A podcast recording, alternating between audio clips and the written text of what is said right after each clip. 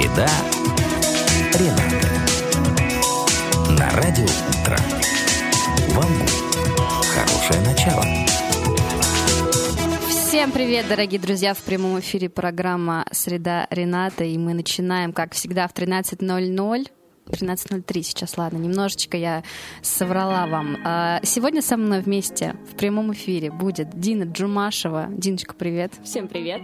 Да, мы с Диной желаем всем хорошего настроения и расскажем сейчас самые интересные новости от «Среды Ренаты».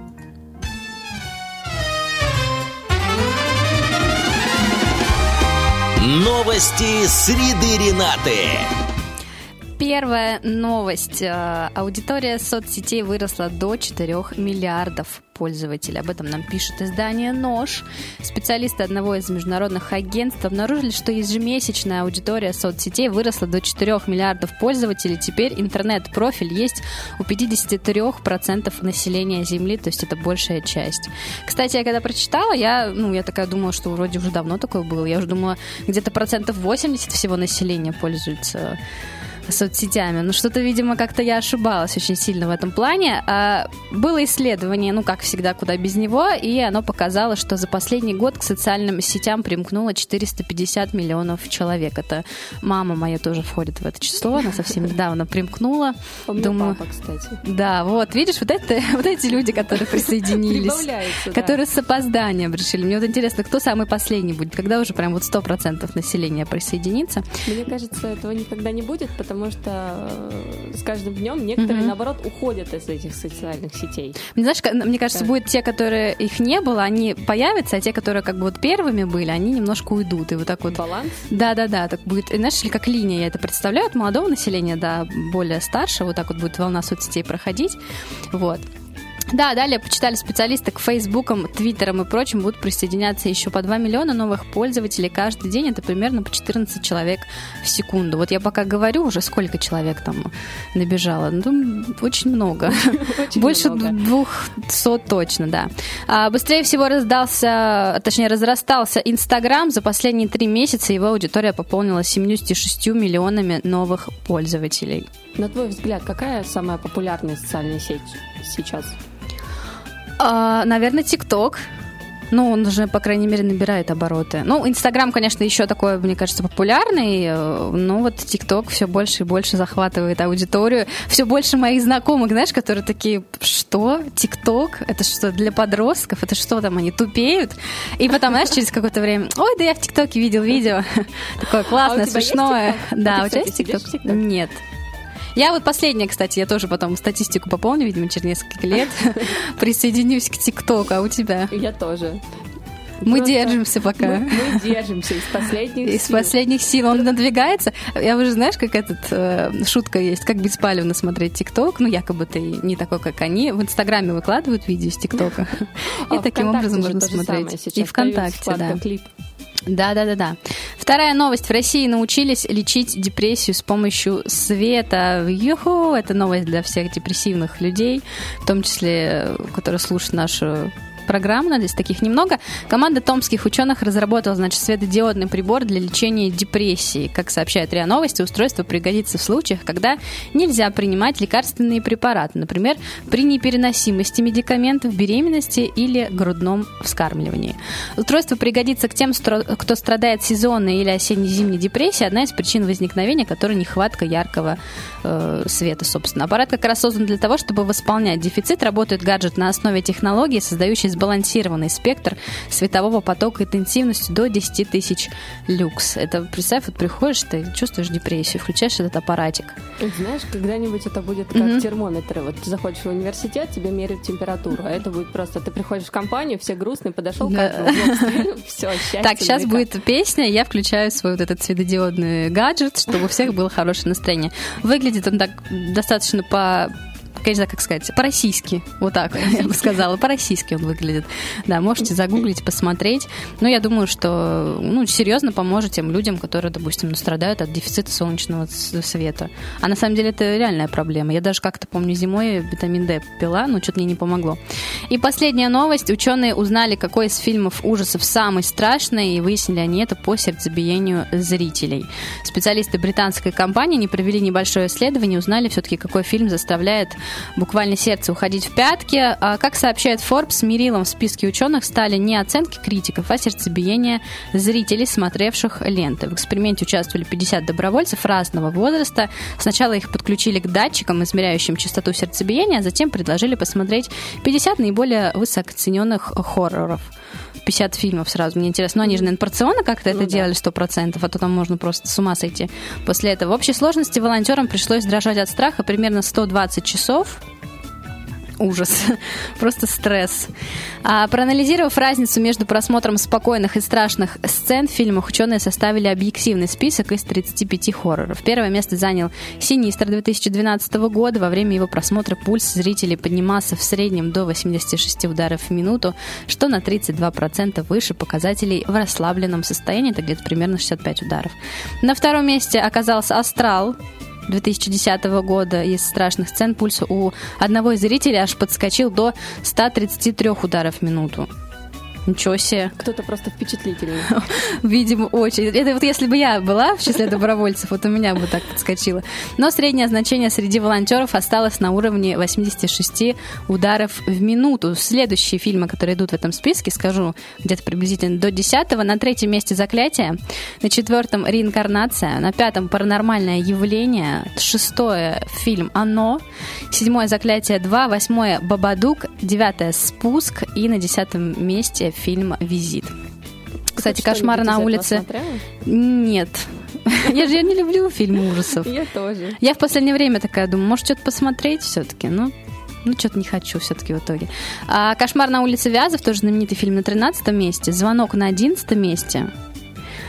А «Техасская резня бензопилой» на пятнадцатом месте в этом списке. Это как раз-таки эти фильмы могут, вот если вы прям сильные поклонники и ждете, да, вот хотите этих эмоций, думаете, какой вот фильм, я уже столько посмотрел, уже я уже не могу, просто спокойно смотрю, ничего мне там, сердце-то уже не бьется толком. Вот, пожалуйста, фильмы, которые можно посмотреть. Напомню еще раз, «Синистр» на первом месте, «Астрал» на втором и на третьем «Заклятие». Можете сегодня вечером себя обрадовать таким образом.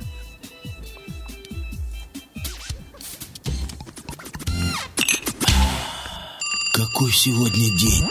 Ну, во-первых, начнем с того, что сегодня пятница. Пятница. Это слово, оно вот просто ласкает слух для всех, для каждого. Мне нет. Почему? Потому что мы учимся Потому в субботу? Потому что мы учимся в субботу, какая пятница. Ну, все равно, знаешь, но есть такое, ну, пятница. Тем более у нас в субботу пара дистанционная, ты как-то вот...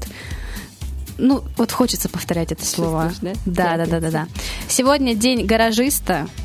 Гаражистов? Mm-hmm. Это... Все люди, которые любят это, гаражи. Это «Жигулисты», гаражисты? Да, оттуда все. Международный день снежного барса, день отбрасывания хвоста. Отбрасывание хвоста, это можно собирать волосы хвост, ходить, да. Отбрасывать. Да, это когда только хочешь, ну что-то скучно стало, и хоп, отбрасываешь хвост постоянно. День работников рекламы. Поздравляем всех людей, которые этим занимаются. День моля, двадцать девять лет отмечает праздник. Ну, просто день, я думаю, это прям нельзя назвать каким-то праздником. Также сегодня день организаторов мероприятий. Тоже их поздравляем. День рождения плеера iPod, девятнадцать лет. Ого. Ему какой взрослый, совершеннолетний мальчик. Да, следующие сегодня праздники. День кроксов, день консервирования. Можете что-нибудь законсервировать. Это можно бабушку поздравлять. Да, бабуль, привет. Закруточки. Где закрутки, да, мои любимые? День шлепни надоедливого коллегу.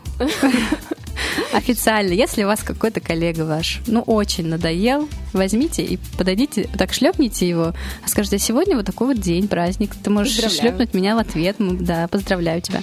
День доктора в Мексике, день бостонского кремового торта. Это очень вкусно звучит. И именины сегодня у Амвросия, Андрея, Евлампия, Федора и Василия. Я выбираю Евлампия. Я выбираю Андрея. Вот какие мы с тобой выбрали. Как всегда, от программы «Среда Рената» поздравления с именинами для всех вот этих замечательных людей. Среда Рената. На радио «Утро».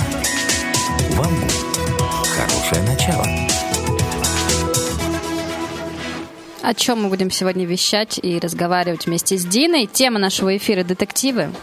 Будем обсуждать самые... Шерлок Холмс. Да, Шерлок Холмс, Мисс Марпл. Они сегодня в центре нашего обсуждения. Будем изучать, кстати, как и литературу, так и э, фильмы детективные. Я вот очень люблю этот жанр, очень люблю. Мне мама его привила. Я помню, когда я начала читать вот эти книжки Шерлока Холмса, Артур Конан Дойль, Эркюль Пуаро, вот это вот она смотрела сериал. И мне это очень нравилось, прям вот очень сильно. А, как всегда, напомню еще раз наш номер. Плюс семь девятьсот тридцать семь пять шесть восемь четыре шесть восемь четыре. Вы можете подключаться к обсуждению и писать нам свои сообщения в WhatsApp или Viber, звонить в прямом эфире. Начну я вообще, в принципе, с истории жанра, как все это произошло. Оказывается, даже в древние времена... Все вот оттуда идут, истоки оттуда идут. Некоторые древние и даже религиозные тексты имеют черты того, что позже мы называем э, детективным жанром. Например, в древнеегипетском аж... Э, представь, это как давно было? Это где-то тысяча двести девяносто второй год до нашей эры. Называлась эта сказка «Правда и кривда». Хотя название не совсем, да, древнеегипетское, ну, да. Больше на Русь какую-то смахивает. Там, значит, рассказывается об оболганном и несправедливо ослепленном мужчине, честь которого спустя годы решил спасти его сын, уличивший преступника и, собственно, судью. Также в древнегреческой трагедии Софокла «Царь Эдип» главный герой Эдип проводит тщательное расследование, чтобы узнать убийцу своего предшественника, царя Лая. Геродот в легенде «Рапсинит и вор» повествует об истории пропажи драгоценностей из царской сокровищницы, печати и замки, которые не взломаны, и попытки узнать и изловить, значит, хитроумного вора. Они пытаются в ходе вот этого произведения.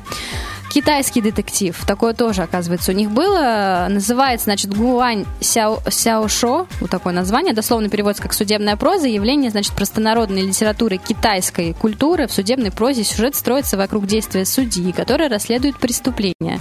Обычно образ судьи в литературе противопоставлялся судьям из реальной жизни, и они себе, значит, представляли такого вот честного, неподкупного, доброго гражданского чиновника с качествами благородного мужа.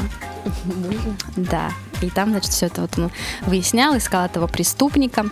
А что же у нас по отечественным детективам? Тоже пройдемся. В Российской империи спросом в народе пользовалась литература про разбойников и сыщиков. В восемнадцатом веке известным произведением такого рода стала анонимная автобиография знаменитого московского вора и сыщика Ивана Осипова. Вот он свою автобиографию написал. А, кличка у него была, значит, Ванька Каин, и он... описал вот в этой своей автобиографии тоже такие вот такие детективные истории. Было интересно читать. Мне Рассказ... в голову mm-hmm. приходит, когда говорят «российские детективы», это, знаешь, это вечером. Донцова, вот это, по... да? Нет, что-то... не-не-не, по пятому, по пятому, а... все один, там всякие след. Да-да-да, «Российский детектив». И вот эти сериалы «Тайны следствия». Тоже смотрела, кстати. «Следствие ведут колобки». Нет, это я не смотрела. «Улица разбитых фонарей», там сколько... тридцать пять серий, ну не тридцать пять, ладно, ну много все равно. Ты, ты не смотрела «Следствие ведут колобки», это же мультик. Нет, не смотрела. Посмотри. Это детективный с... мультик какой-то? Да, да. След... Слушай, ну, как много я пропустила. Как бы. А подожди, это когда он, ну, старый или как когда? Да, это еще советского времени, я помню, мы смотрели. Ты сидишь, смотришь, непонятно какой-то черно-белый. Не, может, я и смотрела, но просто... А, он даже до такой я, степени? Я, я помню, что... Ну, он как, он не совсем черно-белый был, но у него такая интересная рисовка была. Ну, а сюжет там какой там? Что-то какие-то зверюшки преступления делали, а колобки это, что ли, расследовали? Ну, что-то типа такого. Я помню, как они расследовали, куда делся слон. А слона отправили на шарах куда-то в воздух. Что-то а, такое. Слушай, интересно, да, надо как-нибудь изучить этот материал. А также был рассказ Чулкова, назывался он «Горькая участь» тысяча семьсот восемьдесят девятого года. Содержит первые признаки традиционного детективного сюжета, где идет расследование убийства. Там вот все было прям по классике жанра. Даже «Горькую участь» называли первым образцом детективного жанра в отечественной литературе, что делает ее, в принципе, предвестником детективного жанра не только в отечественной, но и зарубежной литературе. Детективы западной культуры первыми произведениями детективного жанра на Западе обычно считаются рассказы Эдгара По, написанные в тысяча восемьсот сороковых годах. Но элементы детектива использовались многими авторами и ранее, например, в романе Уильяма Годвина, назывался он «Приключения Калеба Уильямса», один из центральных героев как раз-таки сыщик-любитель. Большое влияние на развитие детективной литературы также сказали, оказали записки Эжена Видека, опубликованные в тысяча восемьсот двадцать восьмом году, однако именно Эдгар По создал, по словам многих исследователей, первого великого сыщика, сыщика-любителя Дюпена из рассказа «Убийство на улице Морг». Вот. Морг? Просто улица морг. морг. Да, да. Потом уже был, ну, естественно, потом там и Шерлок Холмс появился. Ну, просто дико мне нравилось. Я помню, я все рассказы перечитала Артура Конана Дойля. Пересмотрела все, мне кажется, возможные экранизации. И современного Шерлока я смотрела. Ты смотрела? Я начинала.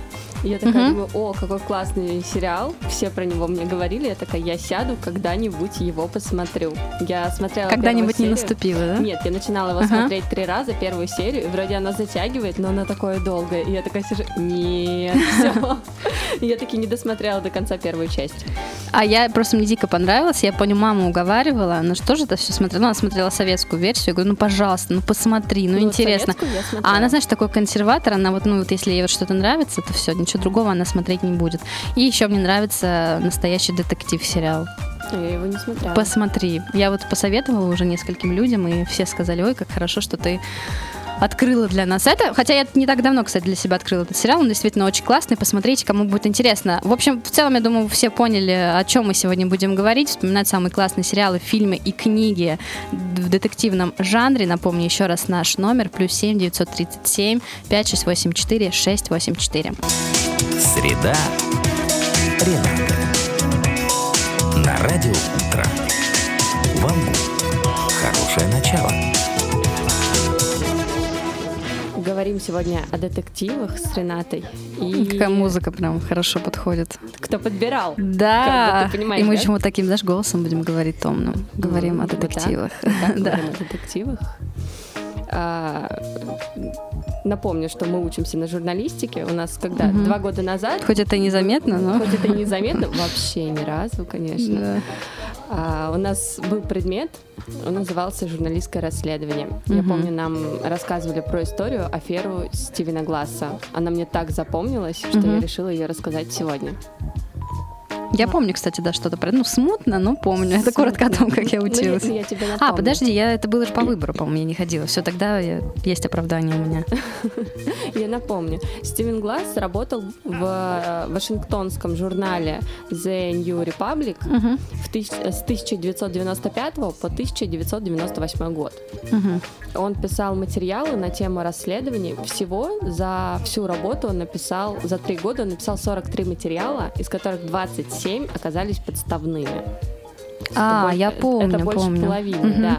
На протяжении трех лет ему удавалось обманывать своих читателей и отдел факт-чекинга, угу. при этом он успешно продвигался по карьерной лестнице. То есть он каждый... Я помню, меня он очень поразил, думаю, вот этот чувак просто, ну это до какой степени дойти лжи, что ты просто врешь нагло в газете, это читают люди, а ты живешь такой припеваючий, и тебя ну, все устраивает. Самое интересное было то, что каждый материал, угу. он проверяется группой факт-чекинга, то есть а, проверяются все твои факты, проверяются все твои как бы, аргументы, доказательства, что он делал. А, какое-то время ему это удавалось, но все изменилось после выхода статьи про хакера. Это был, это был материал про подростка-хакера, угу. которого наняла компания, сайт которой он сам и взламывал. Угу. До чего дошел Гласс? Он сочинил этот материал от начала до конца. Вот просто все. Не существовало ни этой фирмы, ни этого человека, ни вообще ничего. Чтобы скрыть э, ложь, Гласс открыл сайт несуществующей фирмы. То есть он сам создал сайт, угу. оформил его. Ну, заморочился как следует, да. Да, поделал сообщения в голосовой почте и даже оставлял записи в своем блокноте, чтобы создать видимость настоящей журналистской работы. То есть, когда проверяли... Почему он просто не писал? Ну, почему он не был фантастом? Там, придумывал какие-то истории, книги. Он же наверняка заработал бы много. Ну, потому что ему, помню, даже какую-то премию давали за это. Что ага. он самый лучший материал на тему журналистского расследования. И ну, надурил все... всех конкретно, в общем. Журнал поднимался в рейтингах. Угу. Все другие издания завидовали. Угу. Просто Гласс был победителем всей журналистской, всего журналистского сообщества.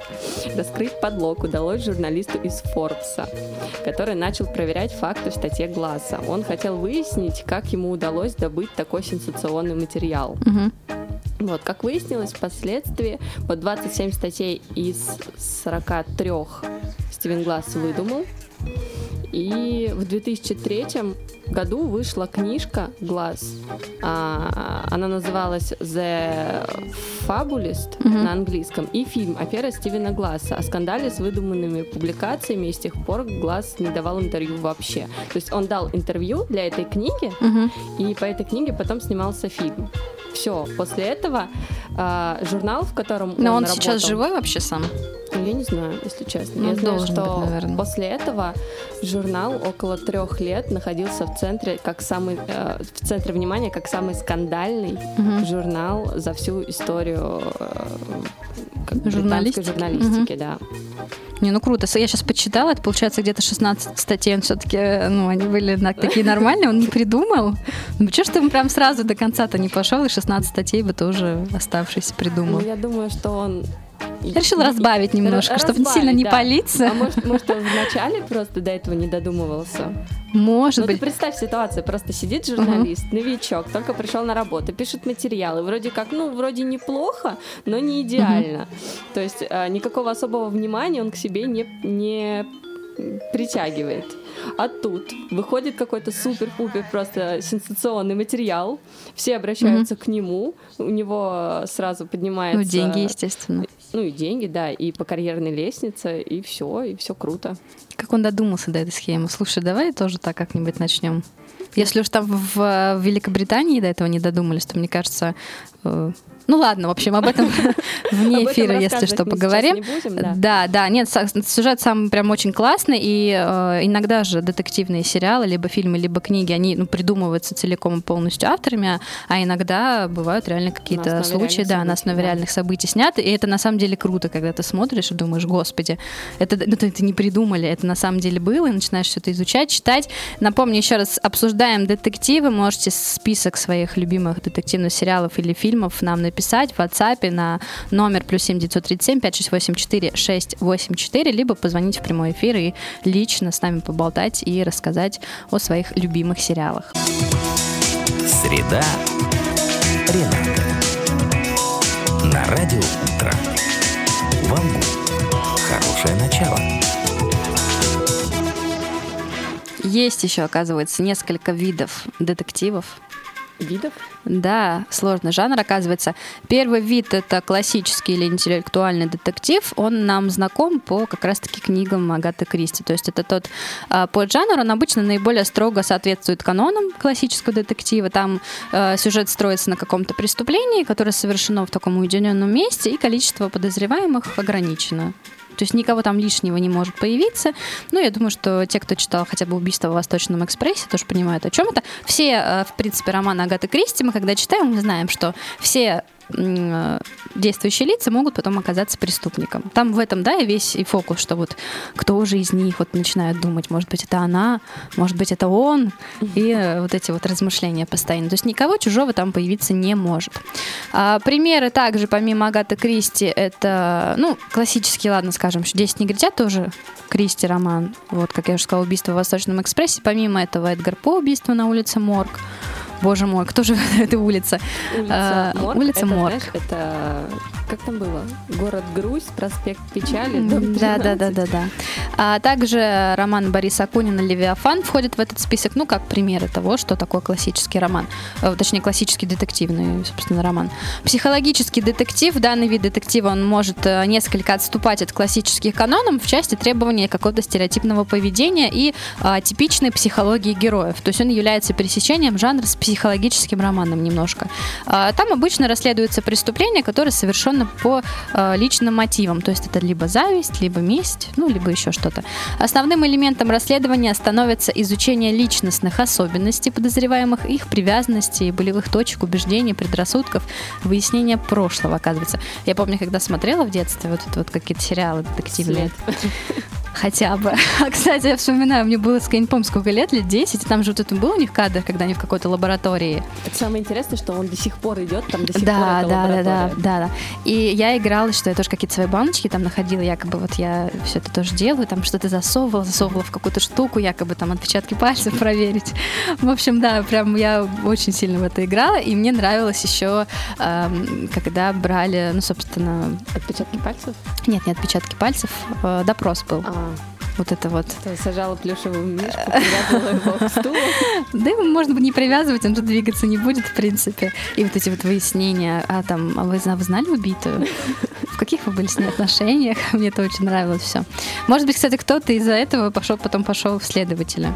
Правильно? Ну, как вариант. Может, кто-то из наших слушателей пошел на юриста просто потому, что ему все это нравилось.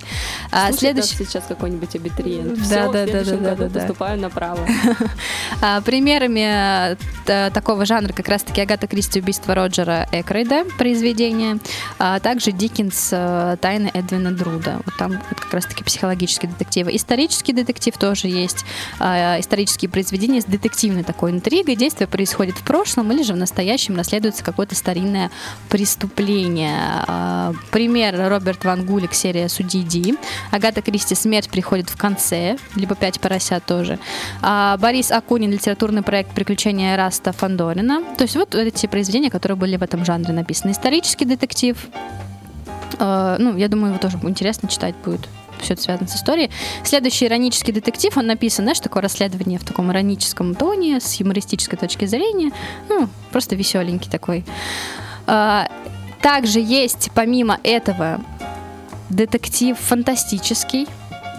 То есть там, да, помимо того, что... Инопланетяне приехали. Да, да, то есть на стыке фантастики и детектива все происходит. Шпионский детектив, то он основывается на повествовании о деятельности разведчиков, шпионов и диверсантов как в военное, так и в мирное время на невидимом фронте. По стилистическим границам очень близок к каким-то политическим или конспирологическим детективам. Сколько видов-то, господи. А примерами могут служить Сомерсон Маум, автор его произведения «Шендон» или «Британский агент», Джон Бакин, тридцать девять ступеней, тоже написано в этом стиле. Джеймс Грейди, шесть дней Кондора. Борис Акунин, турецкий гамбит. То есть все они вот написаны вот в формате шпионского детектива. Политический детектив. Ну, то я тоже думаю, что это все-таки, ну, понятно, что связано с политикой. Есть и еще э, крутой детектив. В кавычках крутой. Есть и такой жанр тоже. Название, да, этого жанра э, с английского, если дословно переводить, то э, переводится как «круто сваренный». Этим термином в англоязычной, прежде всего, американской литературе называют поджанр криминального детектива, предназначенного для массового развлекательного чтения. Особенностью такого жанра является сосредоточенность не на загадке ее решения, а на главном герое и его действиях.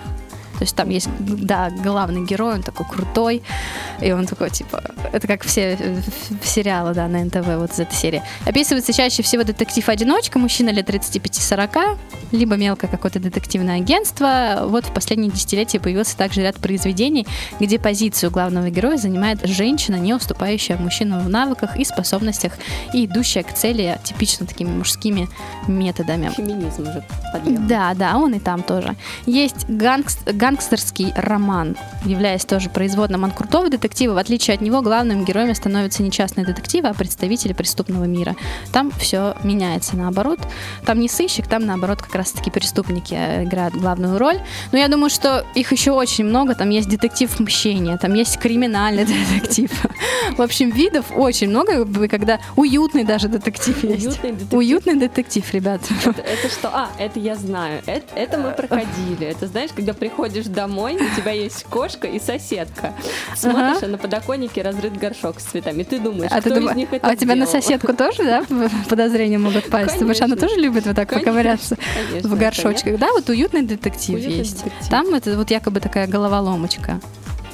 Мы пока с тобой разговаривали, к нам в WhatsApp прилетело сообщение. О, нам кто-то написал о своих любимых сериалах или книгах. Ну-ка, давай, прочитай. Приветики. Мои любимые детективные сериалы: «Элементарно», «Шерлок», «Белый воротничок» и «Как избежать наказания за убийство». Написала вот нам «Шерлок» Арина. Вот тоже входит в список, тоже очень люблю, да, этот сериал. Ребят, Арин, спасибо тебе большое за то, что нам написала. Напомню передаем еще раз. Тоже привет. Да, передаем привет огромный.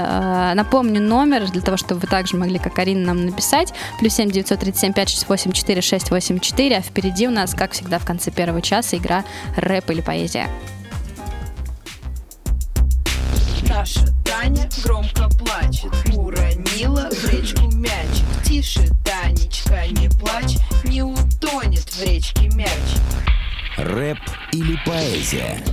Дина, я тебе сегодня даю возможность, возможность? первой, да, рассказать свои отрывки. Ого.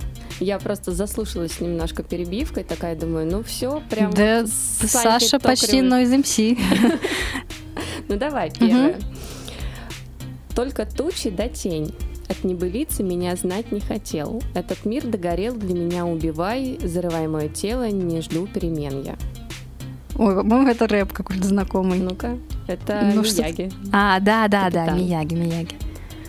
Так, второе. Я напишу о том, как мое сердце кровит. Я рассмешу тебя банальностью наспех склеенных. Да, лиц. Это рэп. Ты, может, еще и автор назовешь? Нет, не назову. Серьезно, ты знаешь. Я его. знаю, но ты я знаешь, не могу это, вспомнить. Это Баста. Да. Мастер Маргарита. Да. О. За душой у меня нет ничего, но судьба еще покажет мне аттракцион несметных щедрот. Из-за закрытых дверей вот-вот послышался скрип заветных щекот. Поэзия. Неправильно, это Нойз. Да? Да. Слушай, неспроста сегодня Нойза вспомнила. Ну, хорошо, так, один раз я не угадала, теперь моя очередь. Э, первая, значит. Я польщен, мало кто еще наблюдал фотоотчет собственных похорон. Mm, я думаю, что это рэп. Да, это песня Басты и Гуфа, Гуф умер называется. Uh-huh. Можете послушать на досуге, ну просто так, чисто расслабиться. Второй отрывок. Мой психоаналитик мне сообщил, что у меня маниакально-депрессивный синдром. Говорят, что его нынче даже модно иметь. Каждое заболевание имеет свой сезон. Рэп. Да, эта песня называется «Психоаналитик». И последний отрывок. И где-то хлопнет дверь, и дрогнут провода. Привет, мы будем счастливы теперь и навсегда. Тоже рэп. Это не рэп, это песня, отрывок из песни Васильева.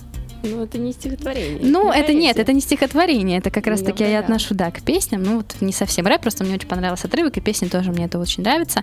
А, поиграли с Диной в рэп или поэзию, потому что сколько раз я... Я один, раз, один ошиблась. раз ошиблась. Я не ошиблась ни разу. В... Я сегодня выиграла. Все, Ура! Я сдаю позиции Все, свои. Вот да, вот. Скажу еще раз, тема нашего сегодняшнего эфира — детективы, и в следующем выходе не переключайте, слушайте нас. Среда Рената. На радио «Утро». Вам хорошее начало. Пошел у нас уже второй час, на часах четырнадцать ноль три.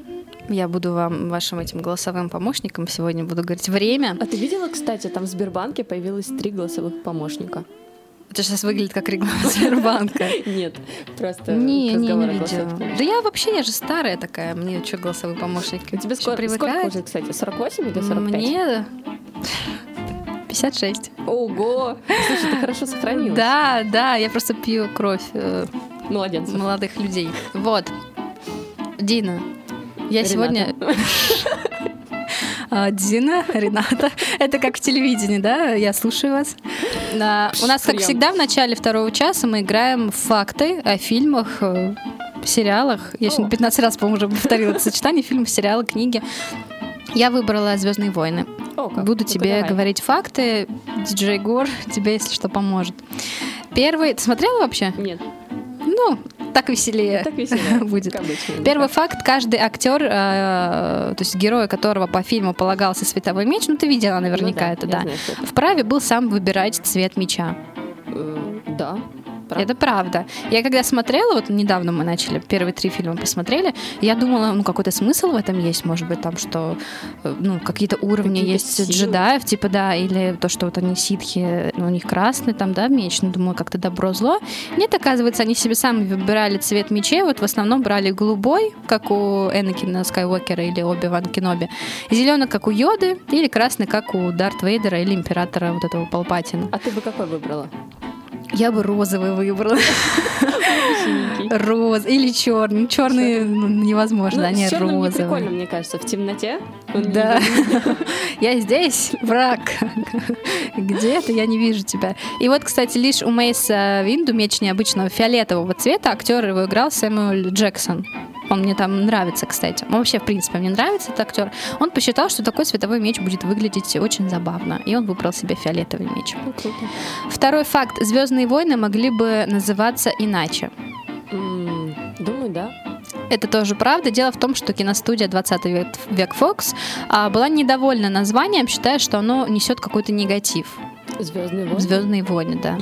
А, во время работы, видимо, да. Во время работы над фильмом среди съемочной группы и актеров был объявлен конкурс на лучший вариант названия картины, но никто ничего не придумал и решили, ну ладно, мы ничего не придумали, поэтому негатив, Зна- значит знаешь, негатив. Это так. Отвергаешь, предлагаешь. Да. Предложить ничего не можешь, будем делать. Все, значит, молчи, все, сиди молчи. там. Ну, «Звездные войны». Почему, мне кажется, нормально, негатив? Да, ну, война, война, давай, там же войны, реально. Все по факту, они же звездные. Все логично, логика тут есть. Дарт Вейдер был первым героем, которого придумал Джордж Лукас для «Звездных войн». Самым первым. Правда? Это тоже правда, да. Вейдер с голландского языка переводится как «отец». Дарт обозначает «темный лорд ситхов». Вот так вот. Имя Энакина Скайуокера было позаимствовано Джорджем Лукасом у своего друга, режиссера Кена Энакина. А я, кстати, вот мы смотрели первые три фильма. Ну, Сережа смотрела же, я еще нет. И вот этот вот момент, когда там ему отрубили руки. Я его не видела. Ноги, ну это я просто рассказываю, делюсь впечатлениями. Этот, э, как его звали? Кто? Чубака? Или... Да, да, да, да, да, да, Чубака. О нем, кстати, тоже поговорим немного позже. И вот, значит, этот момент, когда на него лава, и он начинает... А он такой симпатичный, ну, актер, по крайней мере, его играл. Ему так жалко, ну, очень симпатичный. Я даже вот завидовала Натали Портман. Ну, прям, вот если вы видели, я думаю, вы поймете. Может, тоже, кстати, потом забить э, Энакина Скайуокера, актер. Прям вот жалко было. А потом вот эту маску на него надели, так их очень хотелось, вот, знаешь, за личиком его наблюдать. И вот, значит, как я уже сказала, да, это прав- правдивый факт. Он был самым первым, кого придумал, собственно, Джордж Лукас. А, Следующий... кстати, а к нему mm-hmm. отсылка же была в этом в мультике э, «История игрушек», помнишь? Да, я тоже вспоминаю, да-да-да. Отец, когда вот этот... Да, я помню, это смешно было. Питер Мейху, как раз-таки работавший в больнице санитаром, получил роль Чубаки благодаря своему огромному росту, два метра восемнадцать сантиметров. Правда? Это правда. Просто работал чувак в больнице обычным санитаром. Его увидели, что он такой высокий, и решили Подержу взять актера. на эту роль. Да. Причем, главное, этот представитель расы Вуки был срисован с собаки Джорджа Лукаса. Ну, я что-то видела в ней, похоже на собаку. На собаку Джорджа Лукаса, я знала, да, что это она. Кличка у нее была Индиана, породы алясканский маламут. Камила Джон. Следующий факт. Актриса Кэрри Фишер, которая играла принцессу Ли, очень переживала, что ее героиня во всех трех частях киноэпопеи, где она появляется, ходит слишком якобы в длинных бесформенных одеждах. И э, потом уже для нее специально сделали якобы уступку, и она там, когда она была в плену у Джаббы Хатта, она максимально, значит, оголилась. Разрешили ей. Оголилась? Это как? Ну, у нее там, значит, какой-то был топ и юбка. Ну, правда, наверное. Да, это правда, я бы такое, наверное, не придумала бы, да. У нее там реально очень красивая фигура у этой актрисы. Как говорят, это, да, грех, грех было не показать. Чтобы получить рев толпы во время гонок на карах, звукорежиссер отправился на матч по американскому футболу и записал на магнитофон реакцию болельщиков. Ну, вот это правдоподобно. Я думаю, да, правда. Это правда. Там был, кстати, плач трехлетней девочки, обработанный на компьютере, стал звуком, издаваемым подводным чудищем. Ого. Интересно, да. Эта девочка в курсе? Не знаю, ей заплатили, интересно, за это. А, и у нас получается, да, еще один факт, не последний. Несколько раз героям приходится пробиваться сквозь астероиды в фильме. И создатели фильма подошли к летающим в космосе объектам творчески и делали их, значит, в виде там ноги, либо картошки, ну, картофелины. Ну, это не особо заметно, но, в общем, они форму придавали этим астероидам, значит. Думаю, нет. Это правда, кстати. Серьезно? Да, там вот, значит, вот была форма ноги, э, там в виде коровы делали эти астероиды. Ну, в виде картошки, ладно, она как-то да. там не сильно отличается. Вот, ну, они решили якобы, там парящий ботинок был, как-то развлечься. А, чтобы держать съемки «Возвращения джедая» в секрете как можно лучше, а особенно в Аризоне, было объявлено, что это съемки фильма ужасов «Голубой урожай». Ого. Это, знаешь, кстати, в разговоре о нашем прошлом эфире все-таки про «Титаник» это было фейк. Про вторую часть я, «Титаника». Да, я хотела еще, я помню, я пришла домой и говорю, Сережа, просто напомню сейчас речь, Дина сказала, что будет «Титаник два». Ага. Да, там есть релиз, посмотреть можно. Я такая, господи, неужели есть? Я еще не, у меня трафик не позволил это прям в, в, в течение эфира посмотреть. Я пришла домой и смотрю, вижу там просто что-то какие-то нарезки вот эти развлекательные. Думаю, ну что такое? Дина надежду мне дала, и неправда это оказалось. Ну, возвращаемся к джедаям. А тебе что, подожди, как тебе к «Титанику» мы пришли? «Голубой урожай» тебя напомнил «Титаник»? Правда или нет, как ты думаешь? Правда. Это действительно правда. Были даже наклеены постеры, что это самый ужасный фильм всех времен. И носил, значит, персонал эти футболки с такой же надписью. Все, это последний факт, и они все были правдивыми. Просто их очень много. Там на самом деле заходишь, но они все интересные. Не поверила только в ногу и картошку. Да, вот. Дина молодец. Она практически все угадала. Это как раз был у нас выход для любителей фильма «Звездные войны». А мы будем продолжать говорить о детективах. Среда. Рената. На радио утро. Вам хорошее начало. Часто очень детективы смотрят для того, чтобы, ну, как-то развеять свой досуг, э, хорошо провести время, расслабиться, но, оказывается, они еще и полезны. Есть несколько причин, почему все-таки стоит читать либо смотреть какие-то детективные истории. Э, сразу скажу, последний, наверное, фильм, который мне очень понравился, детективный, многие, наверное, со мной согласятся, кто тоже его смотрел, фильм «Достать ножи». Это я еще не было... Смотрела. Не смотрела? Посмотри, он интересный. Э, еще в те времена, когда кинотеатры работали. Представь, когда это было. Да, он мне очень понравился. Ну, как в плане... Мы, я помню, с подружкой сидели, а я же такая уже, знаешь, начитанная Агата Кристи, mm-hmm. вот эти все там повороты неожиданные. И я как бы к этому привыкла. Mm-hmm. А, видимо, люди, которые редко там смотрели, читали детективы, они такие, боже мой, господи, вот это фильм. Ну, такого у меня не было, но на самом деле может принести большое удовольствие. Он такой там, вот это вот все классическое поместье, и классический вот такой детектив, когда все вот эти действующие лица, и думают, кто же, вот кто же этот преступник. Интересно посмотреть, он относительно такой... Мне очень не старый. Из последних просмотренных мне понравился сериал «Бумажный дом». Ты его не смотрела? Нет, не смотрела. Он тоже детективный? Там про ограбление угу. испанского монетного двора. Угу. Но там у них... Как получилось? Один человек, его звали профессор, он не назвал своего имени, он собрал... Ксавьер? Чего? Ксавьер? Нет, по-моему, я не помню. Нет, это просто из этих... Мстителей и Людей Икс. А. Ну, это я просто решила, да. Неудачно пошутить. Я в целом это всегда я так делаю, да. Он собрал угу. группу мошенников, и каждый мошенник отвечал за свое дело. Как бы кто-то умел взламывать технику, кто-то умел взламывать замки, угу. кто-то там профессиональный просто киллер. Там была команда, по-моему, их человек семь-восемь, и угу. каждого он называл именами, названиями городов. То есть там была девушка Токио, парень Рио, там Москва, Круто. А, Берлин. Угу. Да, очень интересно. Причем мне очень понравился актер, который играл Берлин. Я не знаю, как его зовут, но ты смотришь, и ты понимаешь, что вот это Берлин. Вот просто идеально подобрали. Идеально. Слушай, круто. Некуда. Да. И э, они захватили монетный двор угу. испанский. Но там смысл был в том, что профессор сразу сказал, не должно быть ни одного убийства, ни одной жертвы. А киллер тогда им зачем? А, просто чтобы отстреливаться. А, угу. Типа, чтобы этот... Ну, создать иллюзию какого-то, тыл, да. да. Угу. Они притащили на этот монетный двор кучу техники, взрывчатку. Такие, но жертв быть не должно. Угу. То есть мы должны сделать так, чтобы народ был на нашей стороне. Тогда политика и полиция сдадутся. Угу. Вот в чем был посыл. Вот, а профессор... Ну подожди, на нашей стороне хотели куда-то эти деньги на благотворительность? Они, не, не, не. Они хотели э, распечатать эти деньги.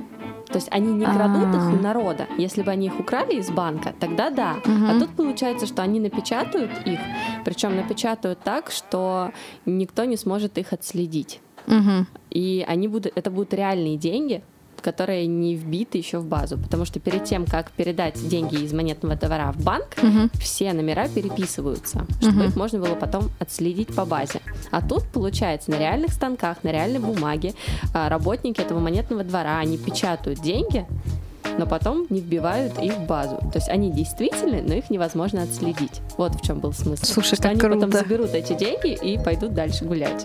Сейчас жалко меня не, не видеть, я такая сижу, как ребенок, слушаю. Вау, ну, да? Интересно, да, я вот. Посмотрела с удовольствием. И этот профессор, он оставался как бы за кадром. То есть вот эти вот все города, они пошли как бы штурмовать монетный двор. А он этим всем руководил? А он всем этим руководил, да, просто извне. Он познакомился там с главным детективом, которому поручили вести это. Ну, подожди, дело. подожди, вот. не рассказывай ну, все. Вообще вот просто. Ага.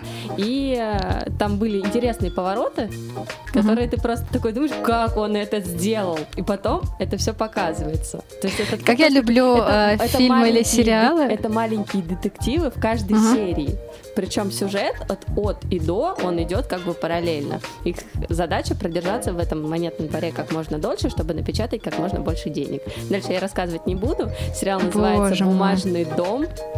Я как раз начала говорить о том, что как я люблю э, фильмы или сериалы, или ну книги, когда ты читаешь такие запутанные, у тебя такое типа «Боже, как это вообще можно было придумать?» Или «Что?» Или «Что это за поворот такой?» Вот это, знаешь, когда эмоции прям захватывает.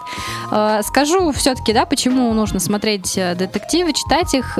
Первое, влияет на развитие детективного мышления детектива. Дедуктивного. Ну, дедуктивного, дедуктивного да. мышления. А, на каждой странице, в принципе, есть какие-то шокирующие события, гонки, какие-то такие неожиданные развязки, о которых вот мы с Диной тоже говорили.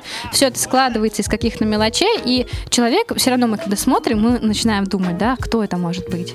Вот кто это? И Интереснее ты начинаешь всего, замечать ты что-то. На одного человека. Потом оказывается, mm-hmm. что такое, думаешь, а, нет, скорее всего, он не будет, а в конечном итоге оказывается он, но не по тому поводу, по которому ты У думаешь. Меня было вот такое, когда я «Настоящий детектив» смотрела первый сериал, ой, первый сезон, mm-hmm. вот там просто, вот у меня было такое, когда я такая, что?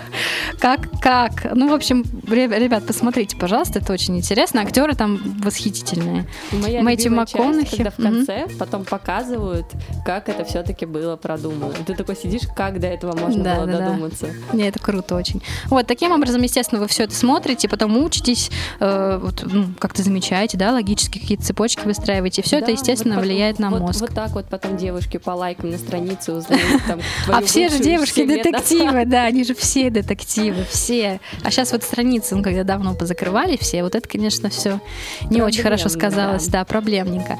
А совершенствование техники манипуляции тоже, оказывается, некоторые исследователи говорят о том, что помогает это. Но они говорят, что якобы ничего такого нет, если вы манипулируете там в каких-то э, мелочах. Ну, мелочах, да, не совсем губительно. Вот, якобы это тоже может, вот эта техника, которая воздействует на психику, можно ее усовершенствовать. Вы читаете какие-то детективные романы или смотрите на фильмы с такими сюжетами. И вот э, манипуляция, да, вам напоминает какую-то систему игр, является стилем жизни. И можете это потом использовать активно для себя. Профилактика старения мозга. Тут я тоже, опять же, скажу о том, что мы, когда смотрим сериалы, мы напрягаем свой мозг, какая-то деятельность идет, и, естественно, это очень положительно влияет на наше здоровье. Одной из причин, почему стоит смотреть все-таки детективы, тренировка наблюдательности. Вы учите какие-то новые там детали. Я помню, когда я что-то уже, знаешь, несколько серий посмотрела детективных, ну, как-то втянулась. Да, и начинаешь на обращать моменты. внимание на какие-то моменты. А вот почему он это сказал, а его там не было, а он так говорит, как будто он там был. То есть вот какие-то моменты ты запоминаешь. А, еще одна причина, оказывается, осознание счастья. Сознание счастья? Да. От того, что ты разгадал загадку? Может быть, и из-за этого тоже. Но пишут исследователи, что детективы позволяют уйти от реальности, отвлечься, не думать о собственных проблемах. И лучший способ якобы забыть о неприятностях — окунуться в мир захватывающих приключений. А если еще, э, ну, то есть ты как-то переживаешь, да, эмоциональную встряску, и мы таким образом якобы выплескиваем весь негатив. У нас вот такие вот эмоции играют. Сегодня новость была про то, что изобрели вот этот вот прибор для счастья человека. Да-да, депрессия. Пока, пока они не пошли в массу, можно смотреть детективы. Да, вот, пожалуйста, прям отлично будет. Поэтому, друзья, смотрите детективы, развивайте свой мозг. Особенно это очень влияет на профилактику старения мозга, на осознание нашего счастья. Посмотрите, потом выключите, поймете, что какой, господи, какой вы счастливый человек. А еще для осознания счастья помогает слушать нашу программу «Среда Рената». А еще лучше писать нам свои мысли по поводу вообще, этой да, темы. Тогда вообще да. будете очень счастливы, мега счастливы. Номер просто. WhatsApp и Viber плюс семь девяносто три семьдесят пять шесть восемь четыре шесть восемь четыре. Среда Рената. На радио утро. Вам хорошее начало. Как же можно представить детективы без наших любимых героев, э, героев-сыщиков, да, в классическом детективе? А, История, и... ты помнишь, когда mm-hmm. этого Шерлока Холмса писали. Угу. Кто его написал? Его написал... Артур Конан Дойль. Да, Конан Дойль. В какой-то части он же хотел убить Шерлока. Да, а королева английская, ей очень нравилось читать это, и она вот, по-моему, попросила как-то, и поэтому он, ну, воскресил его. С, с ним еще мама перестала разговаривать а. из-за этого. Она сказала, что я не буду с тобой разговаривать, ага. потому что ты убил Шерлока. Бедный Артур Конан Дойль. Что-то месяц или полтора она с ним не разговаривала из-за героя. Просто. Вообще, если честно, если бы у меня сын такой написал, я бы тоже с ним не разговаривала. Ну а почему? Как ты мог убить Шерлока? Это же мой любимый персонаж. Как ты это мог сделать? Но на самом деле... любимому автору предъявить не можешь, а любимому сыну можешь. На самом деле, реально, ну, он очень крутой. И мне нравится все-таки больше всего советский Шерлок Холмс наш э, в исполнении Ливанова. Ну, очень мне нравится.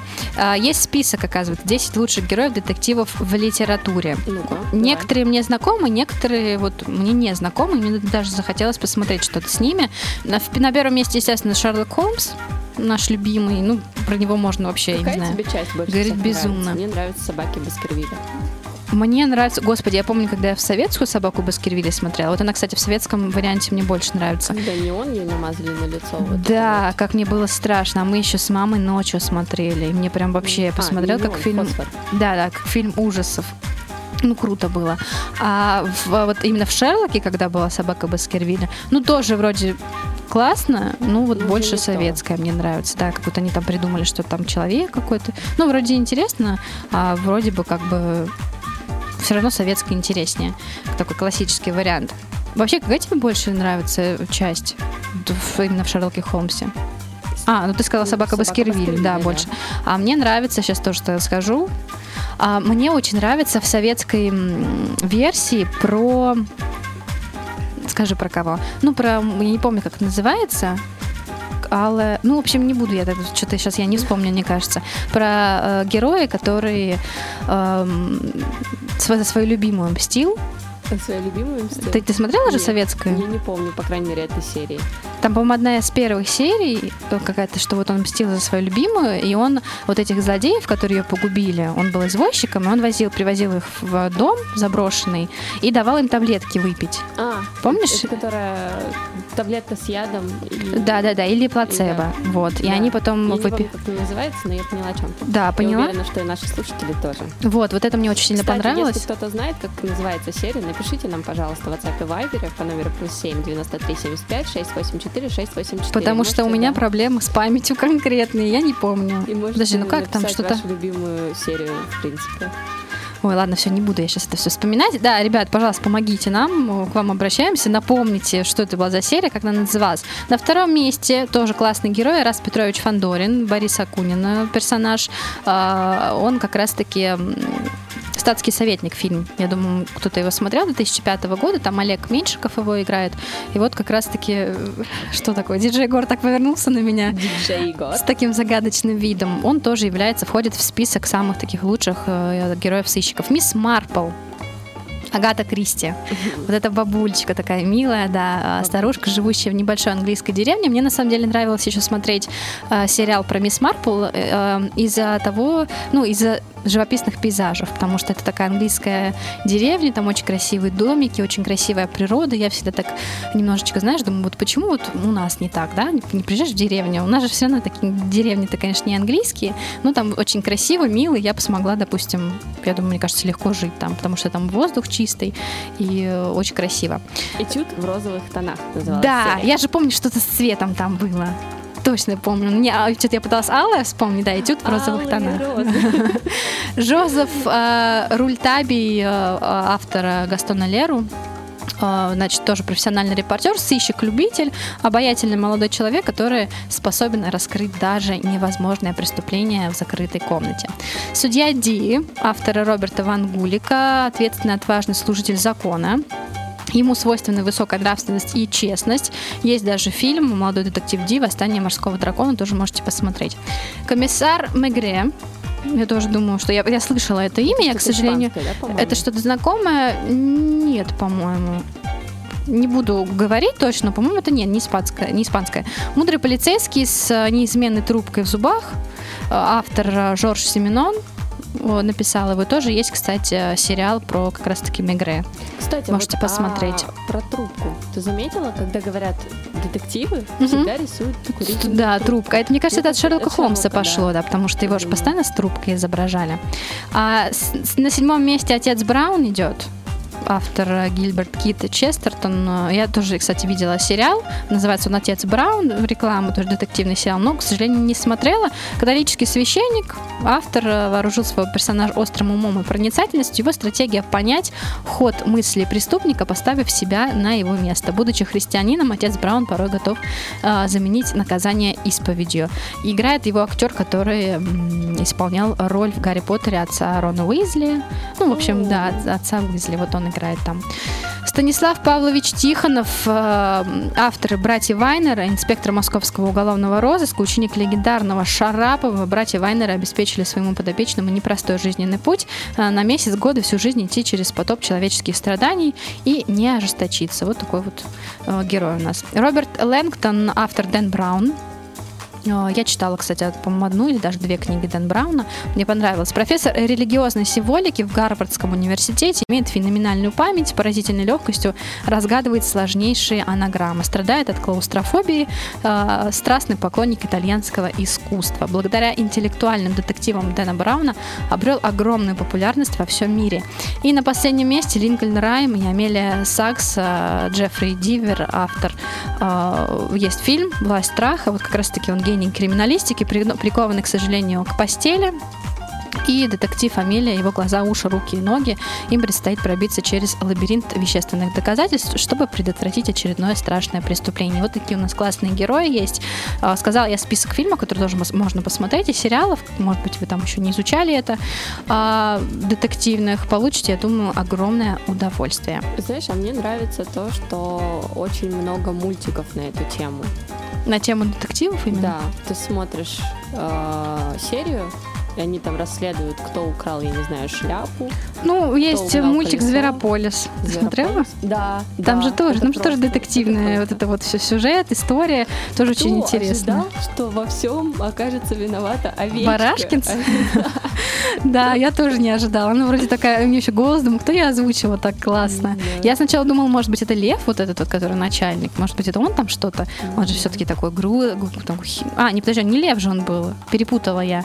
Он какой-то был барабык, бык, вот, точно, точно, помню я. Я сначала думала, может быть, это он что-то там вот замышлял, но оказывается, что это милая Барашкинс. Мне нравился тигр. Вот этот, который пончики постоянно ел. Да, а когда у него пончик застрял в жировых складках под шеей, он очень милый. Ну, не тигр, по-моему, не леопард он был, нет? А, ну, что-то такое. Просто коротко о том, как мы с Диной. Лев там, что-то буйвол, бык. Просто животные. Мы журналистки. Мы не на биологии учимся. Среда Рената. На радио утро. Вам хорошее начало. Подходит к концу наш эфир, и осталось совсем немножко. Если вы все-таки хотите написать какое-то сообщение, но до этого не решали, сейчас самое время. Стесняетесь, да. Напомню еще раз номер плюс семь девятьсот тридцать семь пятьсот шестьдесят восемь четыре шестьсот восемьдесят четыре. Ну и, конечно, как обсуждение про детективы могло обойтись без того, чтобы я рассказала вам список лучших детективов, которые вас а, заставят хорошенько поломать голову. Так, записываем. Планы на вечер. Сегодня пятница как раз. Многие, как мы с Диной, не учимся и не работают. Как мы с Диной не учимся. В отличие от нас, да. Нет, в отличие от нас. Мы-то учимся, естественно. Мы учимся. А кто-то не работает завтра и не учится, можете себе позволить отдохнуть сегодня вечером, можете себе позволить вот какой-то из этих фильмов включить и насладиться. Первый фильм «Китайский квартал» называется. Это триллер, драма и детектив одновременно. Значит, фильм Романа Полански рассказывает о частном детективе Джеки Гитсе. К нему обращается богатая дама, которая подозревает мужа в измене. Сразу же надо к детективу идти обязательно. Сыщик начинает расследование, не зная, чем оно для него обернется. А так все хорошо начиналось. Подстава, да? Да, картина была номинирована на одиннадцать Оскаров, получила одну статуэтку за лучший сценарий. Вот жюри «Золотого глобуса» и Британской киноакадемии не поскупились на награды для Джека Николсона — лучшая мужская роль у него, и Роман Полански — лучший режиссер. Второй фильм «В случае убийства набирайте М». Он называется пятьдесят четвёртого года. Звезда большого тенниса Тони Вендис подозревает, что его жена влюбилась в известного автора детективных историй Марка Халид... Хали... Холидея. Прошу прощения. Слушай, все вокруг любви так или иначе крутится, вертится. Из-за страха потерять все деньги он замышляет убийство супруги. Тони придумывает детальный план, но не учитывает прекрасные аналитические способности как раз-таки Холидея. Третий фильм «Окно во двор» пятьдесят четвёртого года тоже. Фоторепортер ломает ногу и оказывается в инвалидном кресле. От скуки он наблюдает за соседями и приходит к мысли, что в их доме произошло убийство. Ого. Сейчас просто-напросто себе ногу сломал. И к таким выводам пришел. Десять... Ломай ноги. Да, «Десять негритят». Смотрели советский фильм «Десять негритят»? Я не смотрела. Ну, на самом деле, это, это, это знаешь, это как, я не знаю, как... Просто я, видимо, боюсь фильма ужасов, фильмов ужасов, и когда я смотрела, мне прям страшновато было. Может, конечно, для кого-то не страшно, я но прям там боюсь. Все наполнено, знаешь, вот такое вот ожиданием смерти, да-да-да, и я актеры там классные, вот эта вот загадка, тайна, еще цветокоррекция, это просто страшно. Страшно. Если еще ночью смотреть, ребят, аккуратнее будьте, пожалуйста. Но фильм классный, на самом деле, восемьдесят седьмого года, напомню еще раз сюжет для тех, кто не знает, возможно. В поместье приезжают десять незнакомых людей, хозяев дома нет на месте, но дворецкий любезно помогает гостям разместиться. Позже он включает запись, на которой неизвестный голос обвиняет каждого гостя в убийстве. Господи, вот этот момент, когда он вот этим голосом своим пронзительным называет прям вот каждый вот это вот, там, ты, какое-то имя, фамилия, Ренат, вот ты тогда-то. Ты не пересматривай, а в пятьдесят три года будешь выглядеть на пятьдесят три. Да, да, слушай, ну, надо аккуратно быть. «Свидетель обвинения», фильм пятьдесят седьмого года, там про то, что тяжело больной адвокат Уильфред Робертс вынужден прекратить работу в суде, но тут его внимание привлекает очень сложное уголовное дело. Леонардо Воула обвиняют в убийстве близкой, очень состоятельной подруги. Все улики указывают на на то, что преступник именно Леонард, невзирая на запреты врачей, адвокат берется за это, казалось бы, проигрышное дело, но в итоге вот он взялся за него. Ну, я думаю, интересно тоже будет посмотреть. А также один из фильмов, который входит в этот список, «Подозрительные лица». Уже девяносто пятого года, снимался в США и Германии. Полиция расследует гибель двадцати семи человек из-за взрыва корабля. В поисках истины следователям помогает выживший преступник по кличке Болтун, который собирался провернуть с приятелями небольшое дельце. Британская академия наградила картину статуэтку за лучший фильм, а Кевин Спейси получил «Оскар» за лучшую мужскую роль второго плана. Можете посмотреть его. Слушай, какие-то старости все. Сейчас хороших фильмов или ну, не видимо, снимают. Видимо, видимо, понимаешь, я старалась, но сейчас, видимо, такого не снимают. «Рай и ад», фильм шестьдесят третьего года, он японский. А, сюжет о том, что вместо сына успешного бизнесмена Гонда преступники похищают ребенка его личного водителя. Гонда становится перед выбором заплатить выкуп и обанкротить свою компанию или до конца жизни мучиться чувством вины. Интересно. Нет, сюжеты на самом деле интересные. «Полуночная жара», шестьдесят седьмой год, США. Во времена, когда расовые предрассудки были еще сильны, чернокожему и белому полицейскому выпадает шанс поработать вместе. Детективы отличаются не только цветом кожи, но и взглядами и методами. Чтобы успешно раскрыть дело, двум полицейским придется научиться работать вместе. Картина получила пять «Оскаров», в том числе за лучший фильм и лучшую мужскую роль. Это из той серии, что хороший и плохой полицейский? Ну, не знаю, не знаю, не смотрела, но возможно, кстати. Я вспомнила фильм «Час пик» с Джеки Чаном и А-а-а. с темнокожим актером. К сожалению, не помню, как его зовут, но он известен достаточно. Это я же говорю, у меня просто с памятью проблемы. Уилл Смитом? Не-не-не, другой. Это такой полукомедийный фильм, очень интересный. Там тоже про то, что сначала крадут дочку министра какого-то китайского, а, и вот он поняла, да. помогает потом все это выяснять, они работают да, вместе. Ну, да. в общем, да. Посмотрите, получите тоже большое удовольствие. А, и, наверное, последний в этом списке фильм «Воспоминания об убийстве» две тысячи третьего года. Он как раз-таки вот молодой. В корейской глубинке убивают двух женщин. Полицейские пытаются найти убийцу любыми способами. Когда они заходит в тупик, на помощь им присылают а, сеульского детектива. Зовут его Со, Со Тхэ Юна, и он, значит, им пытается каким-то образом помочь. Вот такие вот фильмы, достаточно необычные, которые даже вообще вот не, не на слуху, да? Совершенно. Какое-то хорошее китайское произношение. Ну, это лучше, чем мое английское. Лучше, чем мое английское, да. От себя могу добавить, что можете еще посмотреть фильм «Убийство в Восточном экспрессе», как раз-таки по роману Агаты Кристи. Есть несколько экранизаций, есть даже новая экранизация, которая совсем недавно была снята. Такая она со слоумо, знаешь, ну такая вот яркая, с яркая, да. Актерский состав там, кстати, очень хороший, Джонни Депп там играл. Можете посмотреть, интересненько, получите большое удовольствие. Вот такие у нас были списки фильмов. А в конце часа и в конце нашей программы сейчас будет гороскоп, и мы узнаем, какие у вас детективные способности есть по знаку зодиака.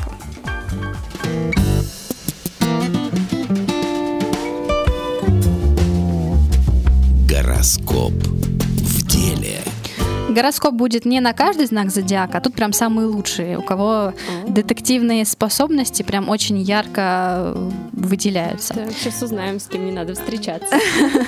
Входит в этот список Козерог. Талант Козерога как детектива заключается в умении объективно и непредвзято смотреть на вещи. Когда он пытается докопаться до истины, он отключает эмоции, его мозг начинает работать на полную катушку. Они спокойно наблюдают за спектаклем лжецов и видят, как эмоции людей говорят сами за себя. Хладнокровие и упорство, с которым Козерог ищет ответы, действительно заслуживают уважения. Козероги обладают честолюбием и самоуважением. Это еще одна причина, по которой они не позволяют водить себя за нос. Весы. Ты О, весы, как? я знаю, ну, да, давай. Тоже входят в этот список. Так, весы... забыли первую фразу мою. Весы в качестве детективов — это логика, помноженная на интуицию. Они умеют выстраивать логическую цепочку, взвешивать все за и против. Весы способны творчески подойти к разоблачению лжеца или поискам чего-либо. У себя в голове они проигрывают несколько возможных сценариев развития событий, перебирают мотивы людей, их чувства, цели, желания, представляют, как бы они поступили на месте других. В общем, выступают в качестве драматургов. Интуиция весов — это способность способность улавливать вибрации, которые исходят от других людей. Они могут почувствовать настрой человека, если перестанут отвлекаться на другие вещи. Обмануть весы можно лестью. Они, ну, оказываются, да, очень, да, падки есть, на нее. Козячок, да, и трогательными речами, а также если представитель этого знака испытывает к вам сильные чувства. Вот так вот, Дина. Ну, вот так вот, а что? Может быть, тебе надо было в детективы идти? Да, надо было. Журналистское расследование, наш жанр. Да. Девы. Девы принято считать одним из самых лучших детективов. Их талант к анализу и вниманию к деталям делает их поистине ценными сыщиками. Еще два качества, которые помогают им в этом деле, это усидчивость и упорство. Они не успокоятся, пока не докопаются до сути, и неважно, сколько времени для них потребуется. Их любовь к порядку порой переходит в маниакальность даже, поэтому если им образ, говоря, брошен клубок, они обязательно его распутают. В рабочем коллективе или в компании друзей они избегают интриг, так как заранее знают исход всех этих интрижек, чем они закончатся, ну, они не тратят на это время, собственно. Многие вещи им кажутся предсказуемыми и даже слишком нелепыми. Скорпионы. Скорпион, кстати, попал на первое место рейтинга. А Скорпион — это какой месяц? Ноябрь, по-моему. Да, ноябрь. Я не помню точно, по-моему, с двадцатого, наверное, октября до двадцатого. Не-не-не, с двадцатого ноября, а потом уже до декабря, декабря. месяца, да. А, осенние они люди. Скорпионы, да, мало было просто быть рожденным под этим знаком зодиака. Нужно смотреть, в каких связях с другими планетами находится ваше Солнце. Ваше Солнце. Да. И насколько сильны планеты, находящиеся в Скорпионе в вашей карте рождения. Вот, пожалуйста, оказывается, Скорпион, там, в зависимости от того, с какими они планетами там сочетаются, ну, они тоже являются отличными детективами и могут спокойно идти на должность детектива, следователя, криминалиста. Собственно, такие профессии им рекомендованы. Многие из них, кстати, отличные психологи, любят тайны и загадки, ситуации, сопряженные с риском и опасностью. Также им в этом деле помогает сильная интуиция, способность видеть вещи под другим углом, даже дар гипноза. У них, гипноза? У них есть все, да, и индивидуальный подход к человеку на основе его психологического портрета. В общем, Скорпионы, для вас прям прямая дорога идти на юриста. У вас очень хорошо все получится с этим. Вот такой у нас был сегодня эфир. Дина была со мной сегодня. Спасибо тебе большое. Два часа говорили мы о детективах. Если вы пропустили по какой-то причине прямой эфир, можете слушать нас на подкастах. Всем пока-пока, хороших выходных и хорошего настроения. Всем пока.